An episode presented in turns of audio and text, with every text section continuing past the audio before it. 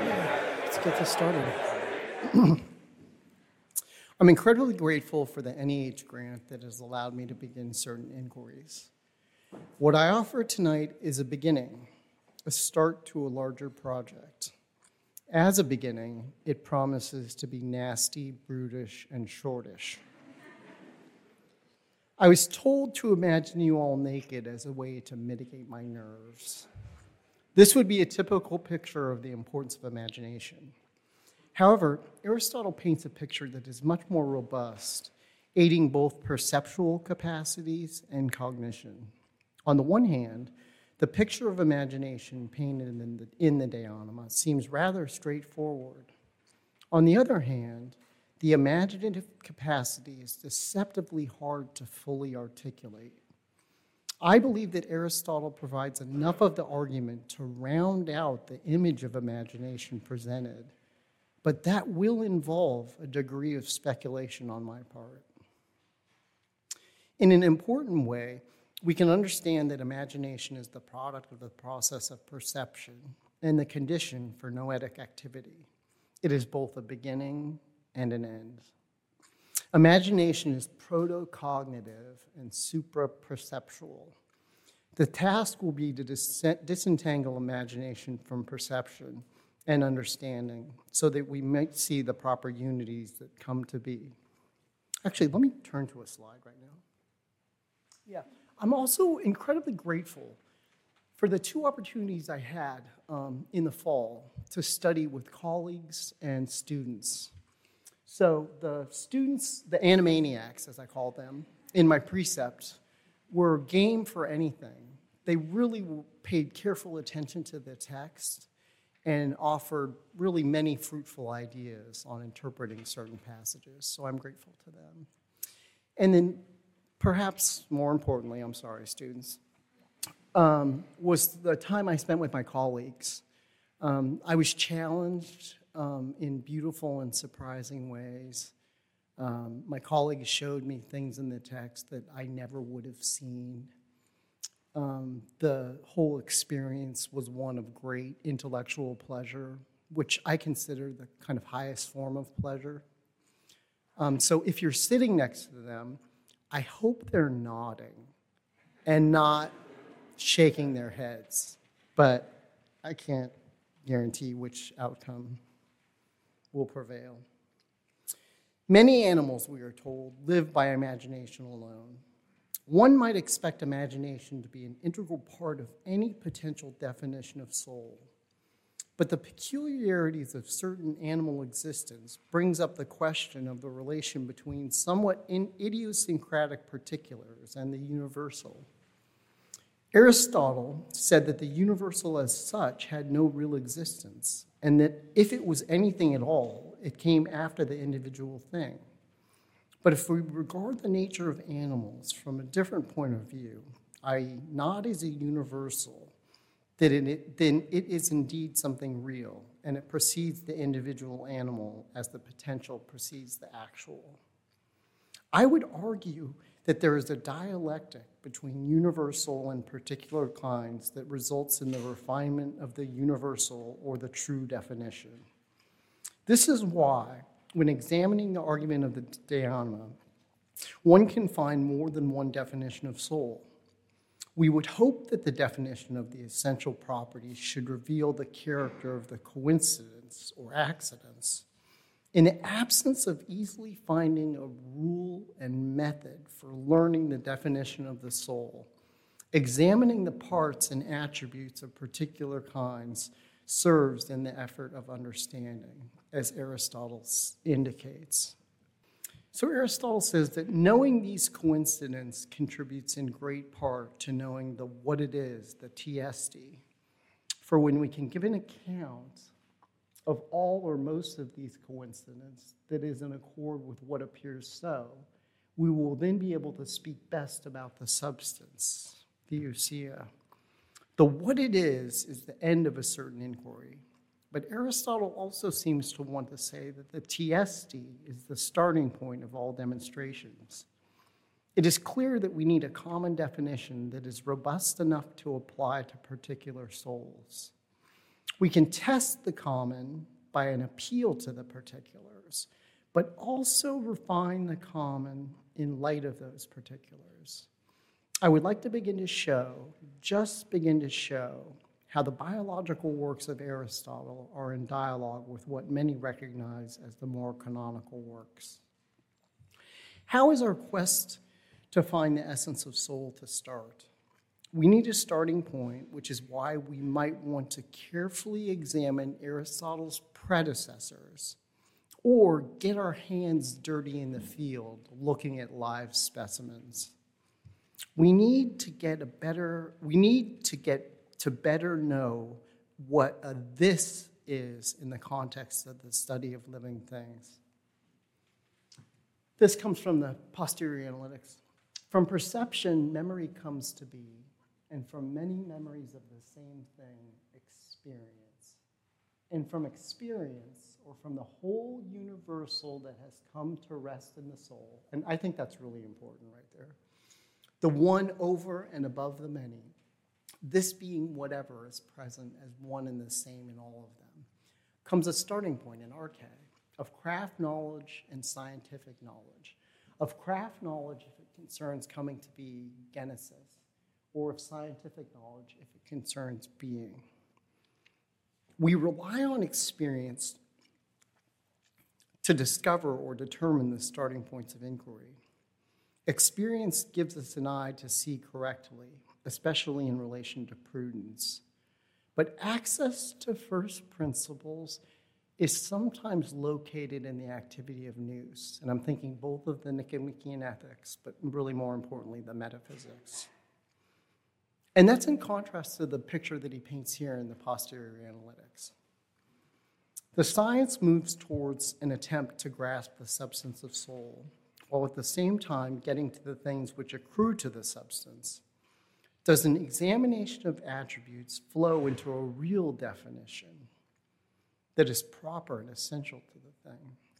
In trying to discover the nature of soul, are we starting in the wrong place by turning to the Anima?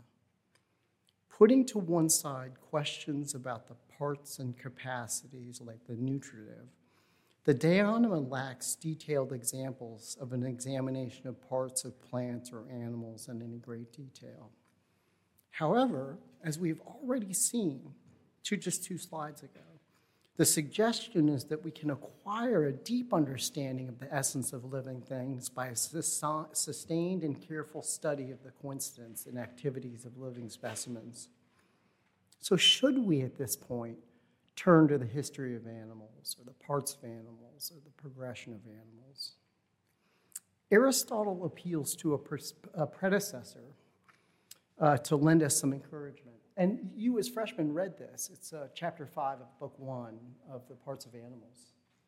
Even as Heraclitus is said to have spoken to those strangers who wished to meet him warming himself by the oven, he bade them enter without fear, for there are gods here too.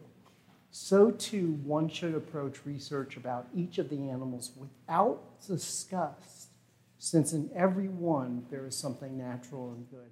Let me just pause and say, it looks to me like one argument against Aristotle's predecessors is that they refuse to get their hands dirty. They don't look at the low. What they're mostly concerned with is human cognition and the human soul.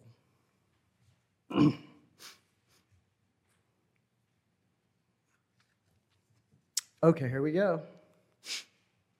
Uh, oh, no, now I have to back up. Sorry. Okay, I couldn't help, I couldn't help putting this slide in. So some of you, I'm sure, have like traumatic experience in seeing this slide. This was the key to my understanding of the psychology of the Republic. Everything hinges upon this slide in my mind. And if you're interested, I'll, I'll be sure to tell you all the gory details. Um, here, okay, all right, here's the famous holothurian, the sea cucumber from my uh, preceptorial. This, this took a starring role in the preceptorial. So Aristotle considers, considered for a long time the holothurian to be a plant like animal, something that's largely stationary. So we have in, in our mind things like sponges, things like anemones. The sea cucumber, he thought for a long time was such a stationary animal until, and let's see how nervous I am.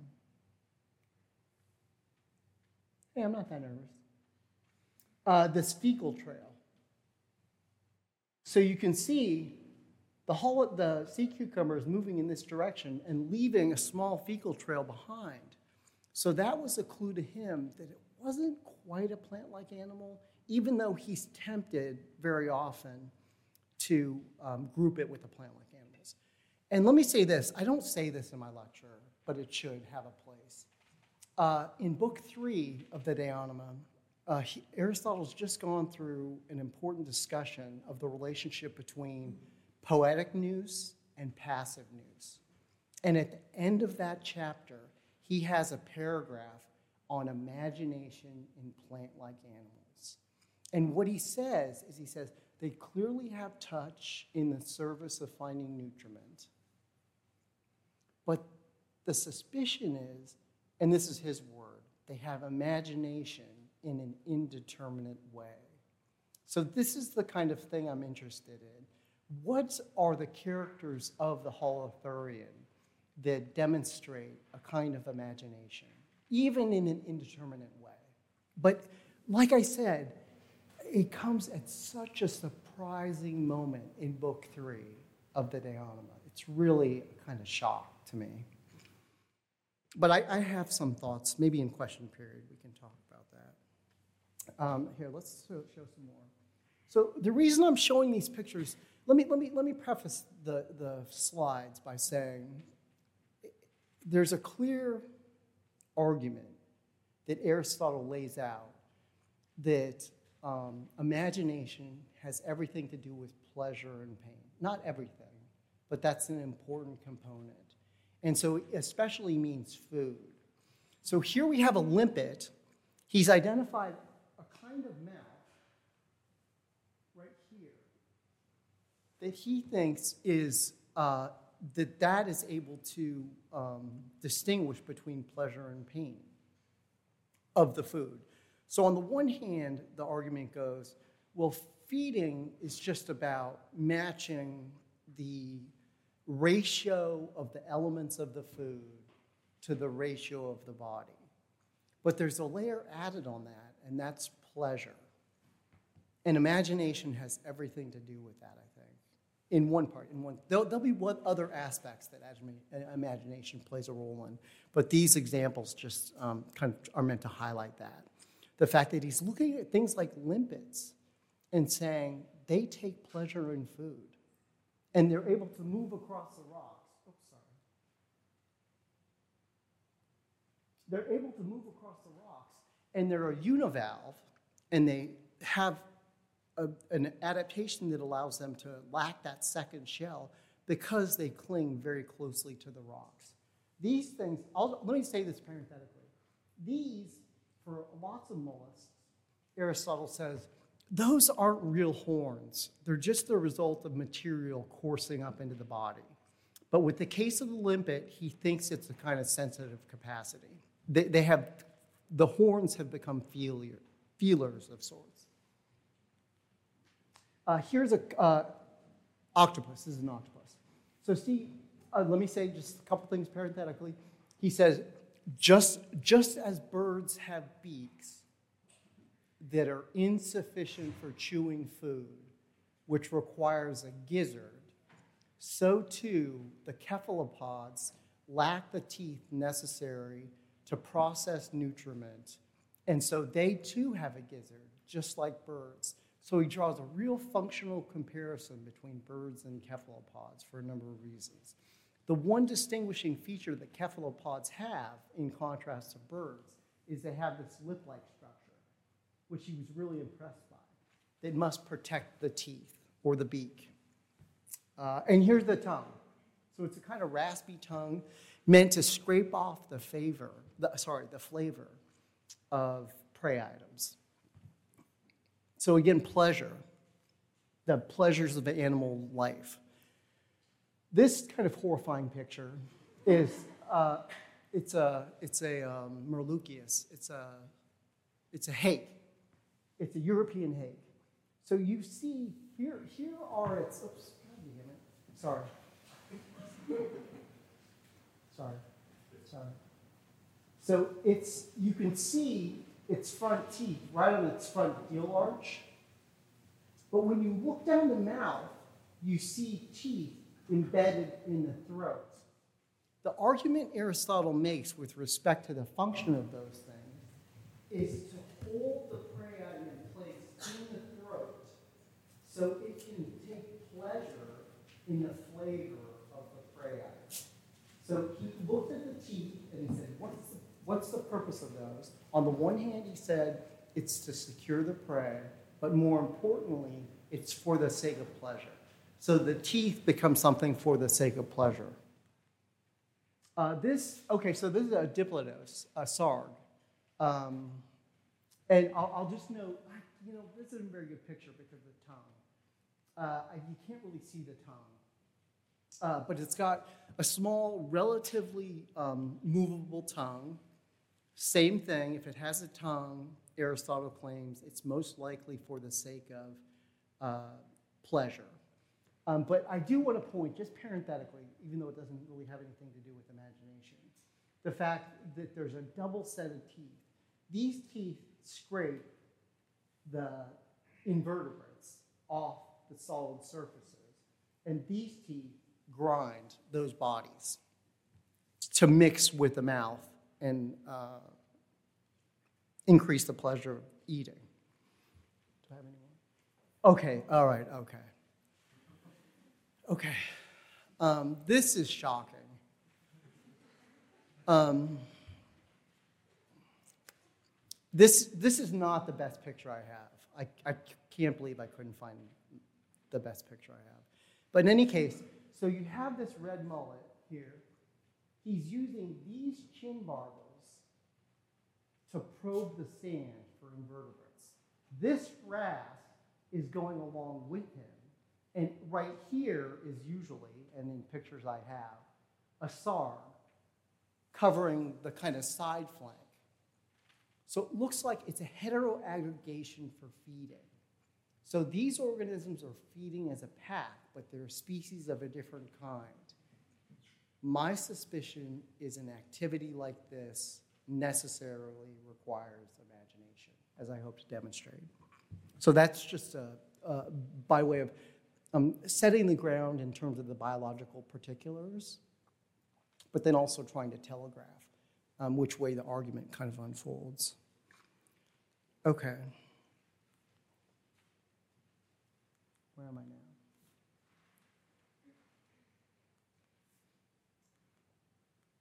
No. Yeah, here we go. Um, so those those examples come largely from the parts of animals, but also the history of animals. So if I were to glean a definition of soul from the parts of animals, it would read thus. And nature as substantial being is both nature as mover and nature as end. And it is the soul, either all of it or some part of it, is in such in an animal's case. This articulation of soul stresses motion and presumably the local motion highlighted by many of his predecessors and final cause. It leaves out features such as nutrition, sensation, and thought. Of course, we can surmise how we might get to such attributes through motion and final cause. But I would note the definition also leaves out desire and, for my purposes, imagination. Because many animals live by imagination alone. That's the constant refrain in the back of my mind. But there are important topics that are missing in the parts of animals and the history of animals. For, for example, entelechy only occurs, uh, it occurs, uh, uh, I think, three times in the parts of animals. And it doesn't occur once in the history of animals. But whatever entelechy points to is somehow at the, heart, at the heart of the De Anima. Looking beyond the biological works to the metaphysics, Aristotle offers this. this the soul of animals, for this is substance of the animate, is the substance that is in accord with the account is, and is the form and essence of such and such sort of body. This is to correct the notion that some of his predecessors put forward that any type of soul could be placed in any sort of body. According to Aristotle, there is a fittingness between an appropriate body and a soul. The nod to the body in the metaphysics points to the fact that for Aristotle, every natural body participates in life as a composite substance. This points to Aristotle's commitment to matter form composites or a kind of hylomorphism in his account. It might strike one as peculiar to emphasize the place of body in the metaphysics, unless you think about metaphysics Zeta, where it's really the matter being the kind of individuating principle. Tamarki will tell me if that's right. D'Arcy Thompson, the great student of Aristotle and the father of biological morphometrics, provides an interesting view on what plagues many of us in trying to understand Aristotle. Like warp and woof, mechanism and teleology are interwoven together, and we must not cleave to the one nor despise the other, for their union is rooted in the very nature of totality. We may grow shy or weary of looking to a final cause for an explanation of our phenomena, but after we have accounted for these on the plainest principles of mechanical causation, it may be useful and appropriate to see how the final cause would tally with the other and lead toward the same conclusion. And I would recommend D'Arcy Thompson's book on growth and form. It's really a masterpiece when it comes to like balancing those two things. He's on the one hand arguing against the Darwinists, and on the other hand arguing against the pure mechanists. It's a really masterful book. Hans Jonas, a thinker whose work is permeated by Aristotle, and you might have read in freshman lab, I don't know if we still do that. He, Jonas makes a remark that has an important bearing on this discussion. There seems to obtain a rather paradoxical situation. On the one hand, the living being is a composite of matter, and at any time its, re- its reality totally coincides with its contemporary stuff. That is, with one definite manifold of individual components. On the other hand, it is not identical with this or any such simultaneous total and it really is not bound to the assemblage making it up now, as this is forever vanishing downstream in the flow of exchange. In this respect, it is different from its stuff and not the sum of it. We have thus the case of a substantial unity enjoying a sort of freedom with respect to its own substance and independence from that some matter of which it nonetheless wholly consists. And I think he's glossing Aquinas in this. I'm pretty sure, um, but I'm not positive. Tamarkio can correct me if I'm wrong. uh, Jonas locates his thinking about the paradox in organismal metabolism. In an important way, the imaginative capacity presents a similar paradox in relating the perceptual and the noetic.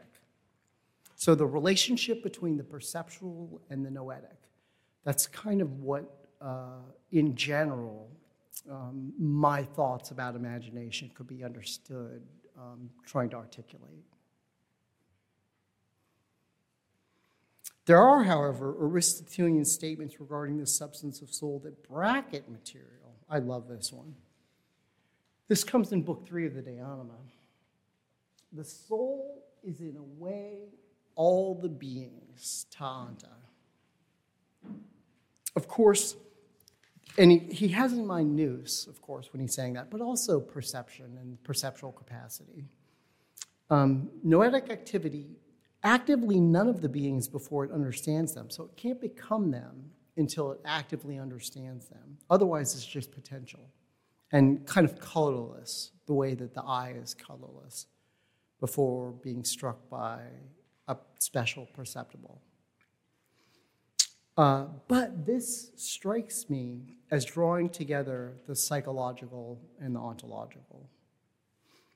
Insofar as this suggestion might rely on Nous's ability to act as a form of forms, it seems best applicable to the human soul. We might think of the sea cucumber as having the totality of the beings it has access to, given its perceptual and imaginative capacities. The ontology of sea cucumbers would differ fundamentally from that of human beings, who have a much richer access to the world. The clue to this lies in the fact that the great Holothurian metaphysical masterpiece is entitled Being in Tide. While noting that matter individuates form, it might be helpful to continue to bracket the issue of matter in certain stages of our inquiry. Insofar as, living, insofar as a living thing is immaterial, it is free from the restriction of matter and has a certain width and infinity, so that it is not merely this particular subject, but in a certain sense, it is other things as well. We can anticipate and note that perception and understanding are free to become other things, things in the material or immaterial worlds. The soul is somehow all things. The imaginative capacity plays an important role in the organism's movement through the world and becoming all beings. I know I've said something like that a couple of times without any proof. So I'm just trying to, in a way, lay the groundwork for these um, seemingly intractable problems or difficult problems or paradoxical problems, lay them out, insert a footnote or a promissory note to myself that this is where imagination comes in. So we'll get to that shortly. Um, many readers of Aristotle point to the following as the definition of soul in the De Anima. The soul is the first actualization of a natural body that has life potentially. This definition might be one in which we get the most common account, is the way he introduces it. This emphasis on the most common account might be in reference to widening out the argument from the perspective of the pre Socratic natural philosophers that dominated Book One of the De Anima to something more approachable although that is difficult for me to see.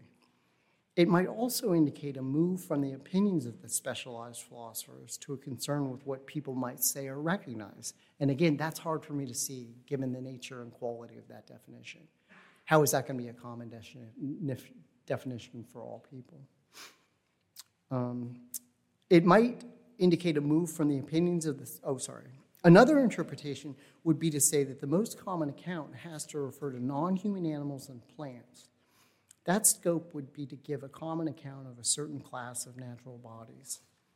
We see better the concern with otherwise overlooked non human animals, things like sea cucumbers, on the one hand, and the importance of body on the other, which its predecessors might be accused of neglecting. Life, according to Aristotle, distinguishes a certain class of substantial natural bodies, and its definition includes self nourishment, growth, and decay at that point. So that's a kind of, again, I, I, I should have put that up on the thing. So self nourishment, movement, and decay. In the argument leading up to the definition of soul as first entelechy, Aristotle prepares the way by saying that every natural body that participates in life would be a substance, but a substance as a composite. One might think that living body is what distinguishes Aristotle in a particular way.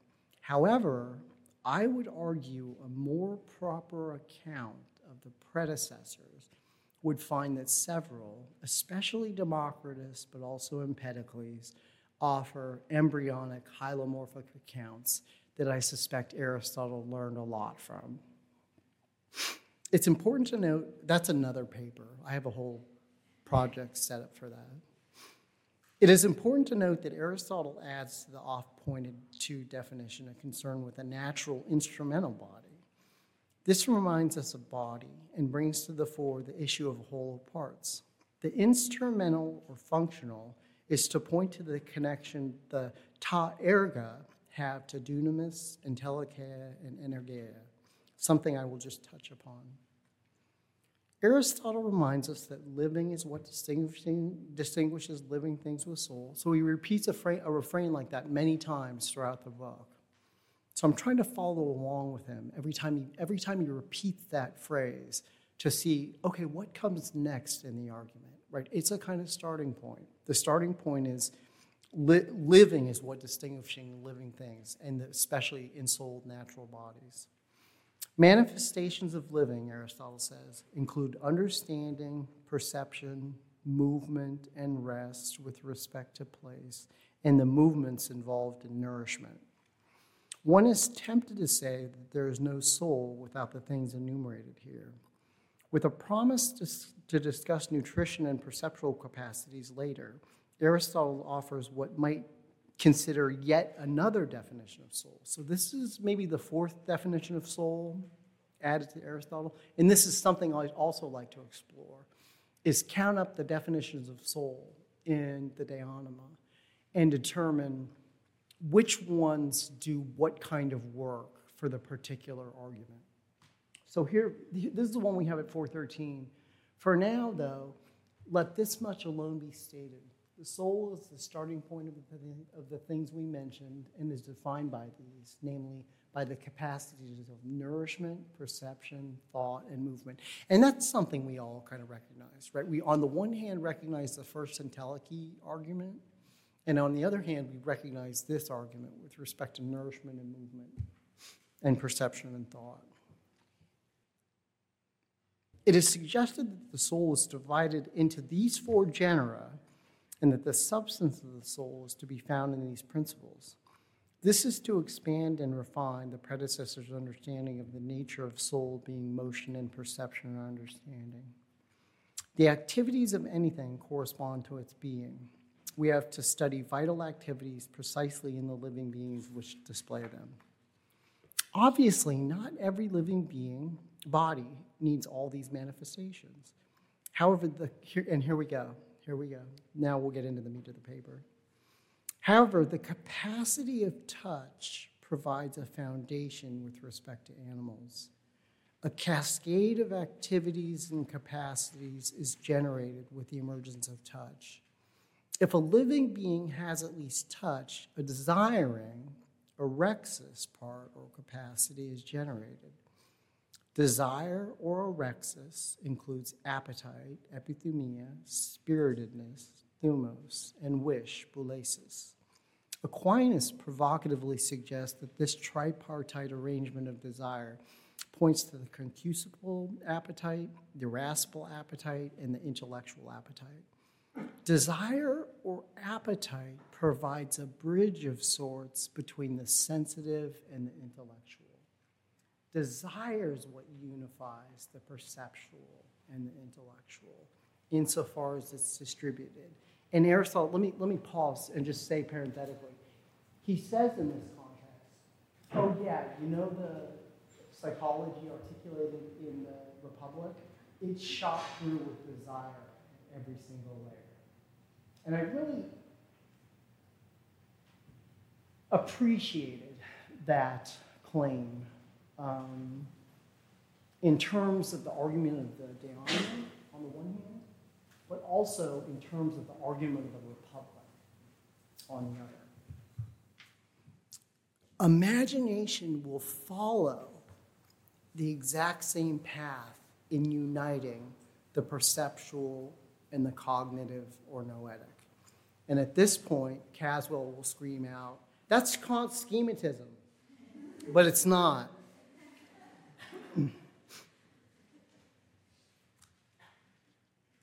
Touch contains a multiplicity of contraries, unlike the other perceptual capacities, which makes it capable of discerning what is necessary to a body containing the elements. In one way, food always seems to be the contrary of what is fed. Food becomes the latter, and becoming is the generation of one thing to its contrary. Sound, color, odor have nothing to do with the pleasure of, of food per se. I'm sneaking in here the issue of pleasure, anticipating a certain movement of the argument. The capacity for touch could, one might say, be in the service of a lower grade activity. In other words, perception, and this, this is not so surprising, but if, I mean, it might be surprising at first glance. Perception might be in the service of a lower faculty, nutrition. Um, on the other hand, uh, the parts and capacities of the soul follow each other in a series like kinds of geometrical figure. The potential for the quadrilateral lies in the triangle. This recognition of the emergence of desire leads to the suggestion that flavor is one of the objects of touch, and namely taste. So, right, he's conflating touch and taste, and he'll do that in important ways. Um, on the other hand, flavor is an indication that there is a proper balance of the elements for nutrition. On the other hand, it points to pleasure and pain. On the one hand, it, it indicates what's good for the organism, it's apparent good. On the other hand, there's pleasure in consuming that. Pain and pleasure come from external sensation. Pleasure is an indication of what is materially good for the organism. But one might say that pleasure is super added to the perception of food as containing a proper ratio of elements. And in part, I have the argument about potentially different species of pleasure, um, kind of analyzed in Plato's Philebus, whether you just have pleasure and it's a one thing, and what differentiates it are the activities to which it supervenes, or are there fundamentally different kinds of pleasures? And I, I, I can ask that, I think, um, in uh, this context too, with respect to animals. The pleasure of eating for one organism, is it really the same pleasure of playing or of hunting um, on the other hand? In the context of discussing how one capacity is generated by the presence of a perhaps more primordial capacity, we are startled with the introduction of imagination. That took a while. If we were to follow the train of thought, the imaginative capacity might be generated like the desiring part with the activity of touch coming online. Pursuing this, we would be in search for a genetic account. This would make imagination near the foundation of animal life. Perception and, in particular, touch supply the necessary but not sufficient conditions for the emergence of imagination. This genetic account might supply the elements of the argument for the claim that many animals live by imagination alone. This claim can be put aside as a suggestion in the metaphysics. The other animals live by appearances, fantasias, products of the process of imagination, and memories, and have but a small share in experience whereas humankind lives by craft knowledge and rational calculations. So, see, in the metaphysics, there's really no mention of perception, which is kind of surprising to me, right? In other words, imagination seems to take the role of perception. If I'm just thinking about this in general, I think, well, I have understanding, experience, and craft knowledge on the one hand, I should have perception on the other. It's not, it's imagination for Aristotle in the context of the metaphysics. Um, one wonders what imagination adds to the life of the organism. Imagination animates organisms like ants and bees, but not grubs, according to Aristotle. Pointing to social organisms like ants and bees might be to suggest that communal life is also a condition for imagination. This would be to make partial sense of Aristotle's claim that, and this is a new turn in my argument, so let me introduce something new. This would make partial sense of Aristotle's claim that animal voice, phone, and presumably the means by which things like ants communicate, involves some imagination. So phone involves some imagination. And he says, let's see if I have that slide. A phone is an indication of what's pleasant or painful, which is why it is possessed by the other animals, for their nature goes this far they not only perceive what is pleasant or painful, but also indicate them to each other. But rational speech is for making clear what is beneficial or harmful, and hence also what is just and unjust. And this is the thing that I worry about uh, this, the perception of pleasure and painful. I really need to know what kind of perception is that. Is that, is that a perception of a special perceptible? Or some nebulous understanding of the common perceptible. So I'll return to that. I'm just babbling. Um, animals might perceive what is pleasant or painful, but not in the same way pale is sensed by sight. So, pale is the special perceptible for sight. Here in the De Anima, we see how imagination might play a role in the communication of pleasant of the pleasant between animals. The De Anima account fills out this picture in hinting at imagination's necessary role in animal voice and the communication of the pleasant. But appearances, fantasia, are mostly false. He says that four different times in the De Anima. Perceptions are always true in the context of the De Anima. Again, what good is imagination and its phantasms to animal life, given their status of being sometimes false? Now, outside of the De Anima, there is the suggestion that what appears to be perception can, can in fact be false, which is in direct contradiction to, or needs some work to put alongside the claim in the De Anima. When persons turn away from looking at objects in motion, for example, rivers, and especially those which flow very rapidly, things really at rest are then seen as moving. And he's got another example. What time is it? I'm babbling. Oh. Sorry. I'm sorry. I'll, I'll, I'll speed up. Um, Imagination, it might be surmised, has shaped, in a sense, the perceptual input. The motion that we mistakenly perceive is not a special object of a particular sense capacity, but common. Those that are said to be common are movement, rest, number, shape, and size, since things like these are special to no perceptual capacity, but common to all. For indeed, movement is perceived by touch and sight. So the common perceptible movement is perceived by touch and sight. If anybody's got a good example or kind of an account of that, I'd love to hear it. I have a kind of tentative account of that. Um,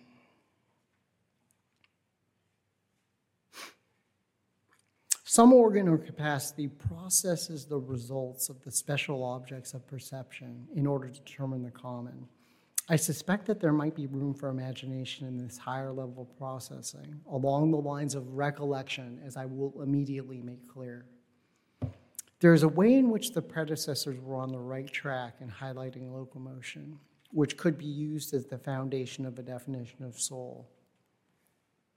For the soul is a cause, an arche, as that from which the movement comes, and as that for the sake of which, and as the substance of animal bodies. Aristotle adds an appeal to final cause because at a basic level, animals move toward nutriment. The object that is viewed as either pleasant or painful, according to Aristotle's account in the movement of, in the movement of animals, is the origin of motion.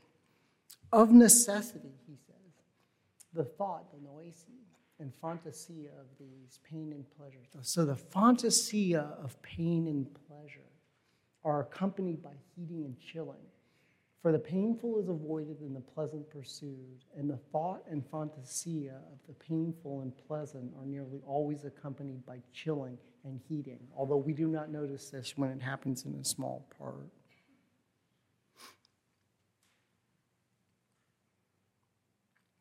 Um, in this analysis, Aristotle was careful to give the account of the heating and chilling of material as is fitting the natural science prop, scientists properly understood in the discussion of matter form composites.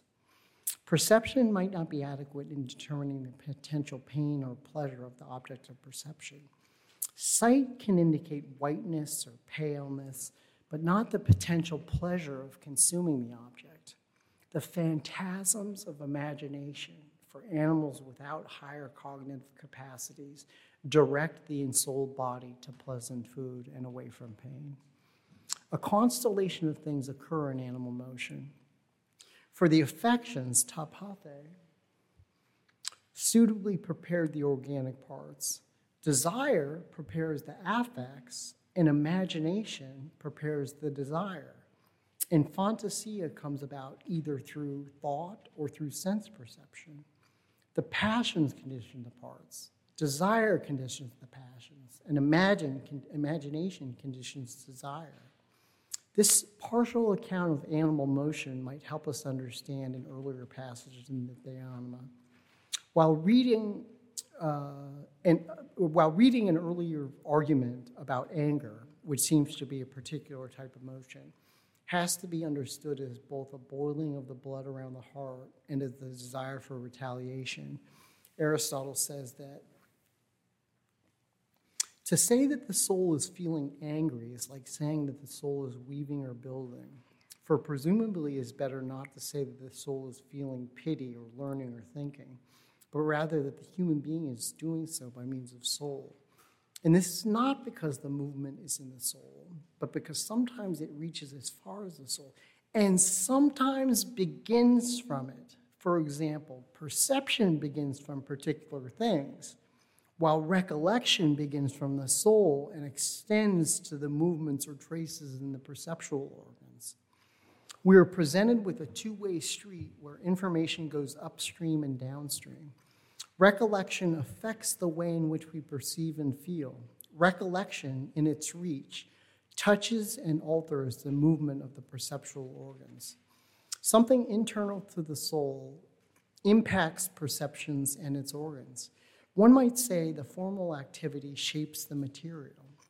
Evidence for this is supplied by Aristotle's observation that sometimes, though nothing frightening is occurring, people, have ha- people come to have the affections of a frightened person. While one could insert recollection as potentially responsible, this, I think, undoubtedly points to the power of imagination. My suspicion is that imagination, like recollection, moves from the soul to affect the perceptual organs. When a living being turns away from a fast moving stream, yet still sees, yet seems to see still objects as if they were in motion, the imagination is a likely culprit in this phenomenon. It's important to note that movement is numbered among the perceptible, I'm sorry, the common perceptibles, which are thought to be perceived by a reciprocal workings of two or more of the simple perceptuals or by a primary sense organ. I speculate that imagination, in addition to aiding in the discernment of the pleasant and painful, might be behind the perception of the so called common perceptible. That's a big claim. I, I really need to be challenged on that. We can use the notion of function to help us better understand how things might shape up. The tongue for human beings has double function. It's used in the service of taste, involving the pleasure of flavor, and for logos, which is said to be for the sake of living well. There are what we might term higher and lower functions of one and the same part or capacity. Regarding taste, Aristotle notes that human taste is more exact because it is a sort of touch, and this perceptual capacity is most exact in a human being. The tongue's connection to the fineness of human touch explains its power. And humans are wisest, phronimotaton, of the animals because of the sensitivity of touch. Likewise, we might conclude that imagination has what I am calling low and high functions. Imagination might touch upon the material workings of perception, but also be necessary for the highest human capacities. It might be fruitful at this stage to again start again. It has been shown how it seems to be generated soon after it, namely imagination, uh, uh, has been shown shown how it seems to be generated soon after touch.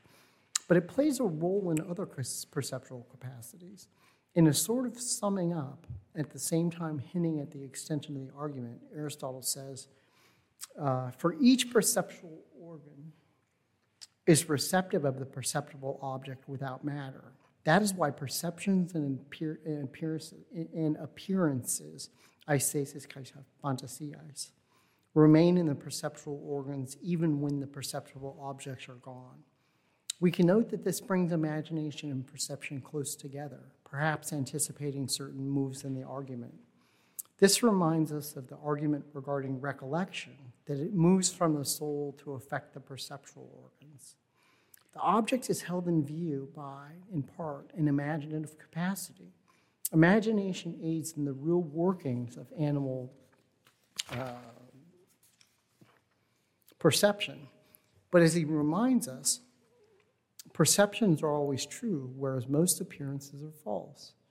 Just as sensations arouse appetitive impulses while the sensed object is present, so do phantasms when these are absent. Thus, imagination largely determines the behavior of animals. Imagination and perception are also brought together closely by movement.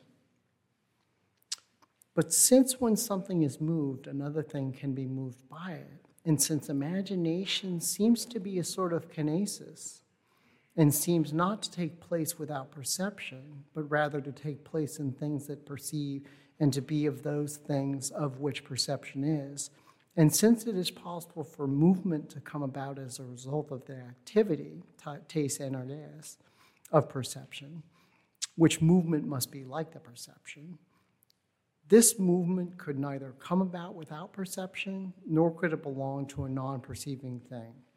And it is possible for what has it to do and be affected by many things in accord with it, and for it to be either true or false. Tying imagination and perception together by means of movement, kinesis, and activity, energesis, is yet another way to see the connection. Ensouled bodies orient their movement in and around their world by means of the movement of imagination and the activity of perception. But imagination, as presented in this analysis, is the product of perceptual activity. One might call this the kinetic account of imagination. Kinesis, we are told, is a movement that is distinguished from other activities in not being complete. One might suppose that the activity of perception initiates imagination, but also that imagination, in a certain important sense, completes the movement of perception while also introducing the possibility of error.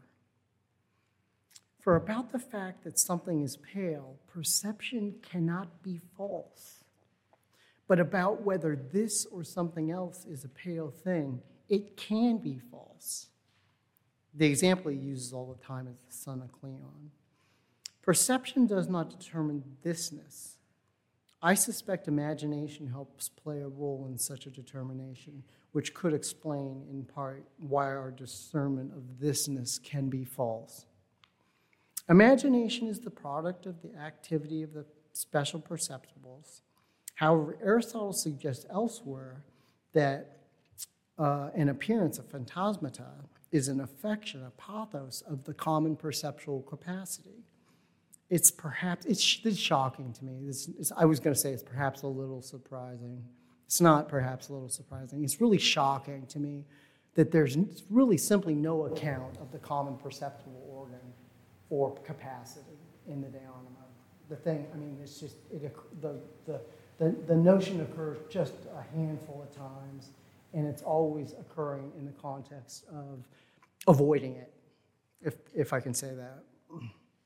It is, per, um, unless he, so I don't know what happens to the common perceptual capacity. I, I kind of know the argument for the parts of animals, and we can talk about that in the question period, but it, it, it, it, it doesn't really solve all the problems that I recognize.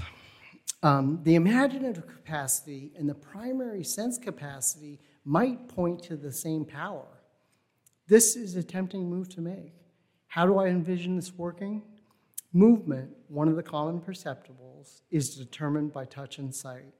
What if the imagination held the phantasm of touch or feel of an object? Together with what is gleaned through sight. The phantasm of the feel of an object changing position in time is then laid over the color white to determine the object moving toward me as the son of Cleon.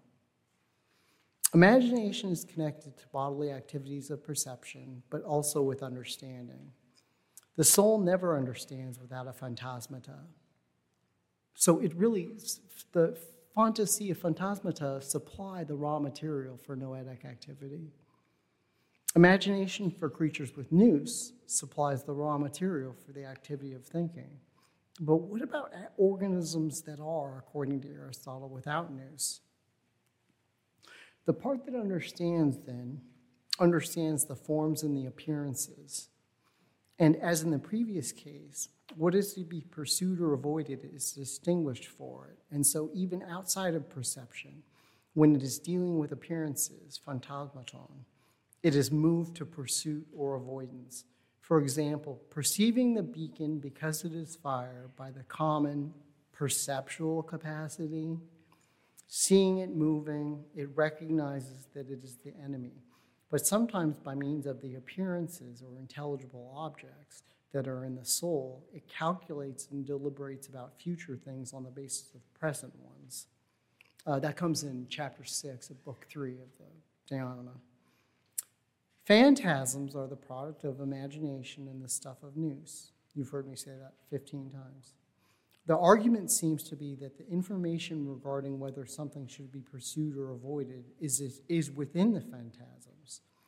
Phantasms also contain the necessary material to decide about things that should be done in the future. In soul bodies, living without the power of nous, might find embedded in the products of imagination information about what is to be pursued or avoided. In other words, the imaginative capacity might play the role of nous for many animals.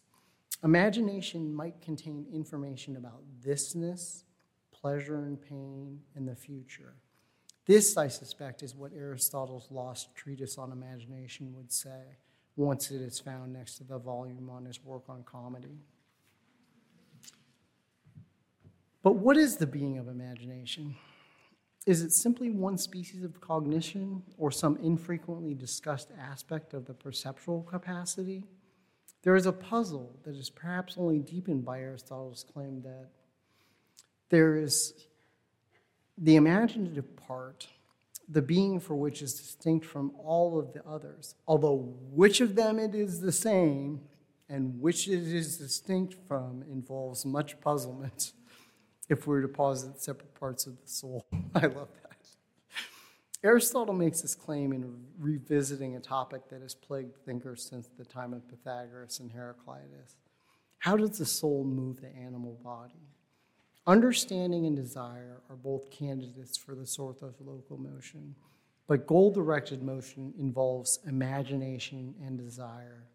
For various reasons, the understanding part drops out as a candidate of local motion, even when understanding what is good and or bad, we don't move. So even in understanding those things, we're not moved, he says. But frustratingly, this is not the last word regarding understanding and locomotion. Do I have this? No. Shoot. Apparently, at any rate, these two things do cause movement, either desire or understanding, if we posit the imagination as a sort of understanding.